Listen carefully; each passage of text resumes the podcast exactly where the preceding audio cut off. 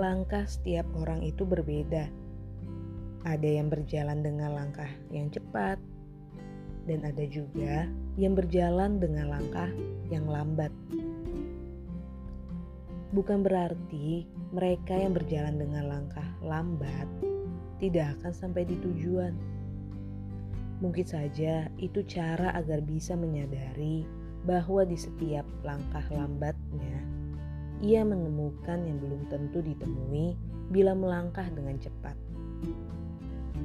Tidak usah merasa tertinggal ketika melihat orang di sekitarmu sudah sesuai dengan ekspektasinya.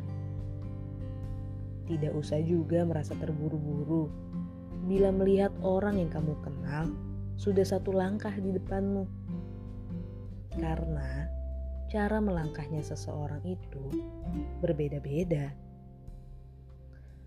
Mungkin tujuan mereka memang membutuhkan langkah yang cepat, tapi tujuanmu mungkin akan menghasilkan sesuatu yang jauh lebih besar dari apa yang kamu pikirkan selama ini.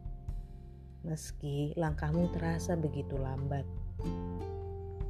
memang dari sekian banyaknya orang, pasti ada saja yang menertawai.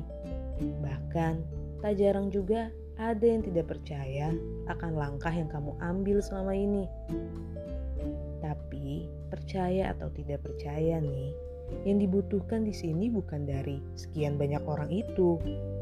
Yang dibutuhkan olehmu di sini hanya dirimu sendiri untuk percaya atas setiap langkah yang sudah kamu ambil dan kamu lalui selama ini.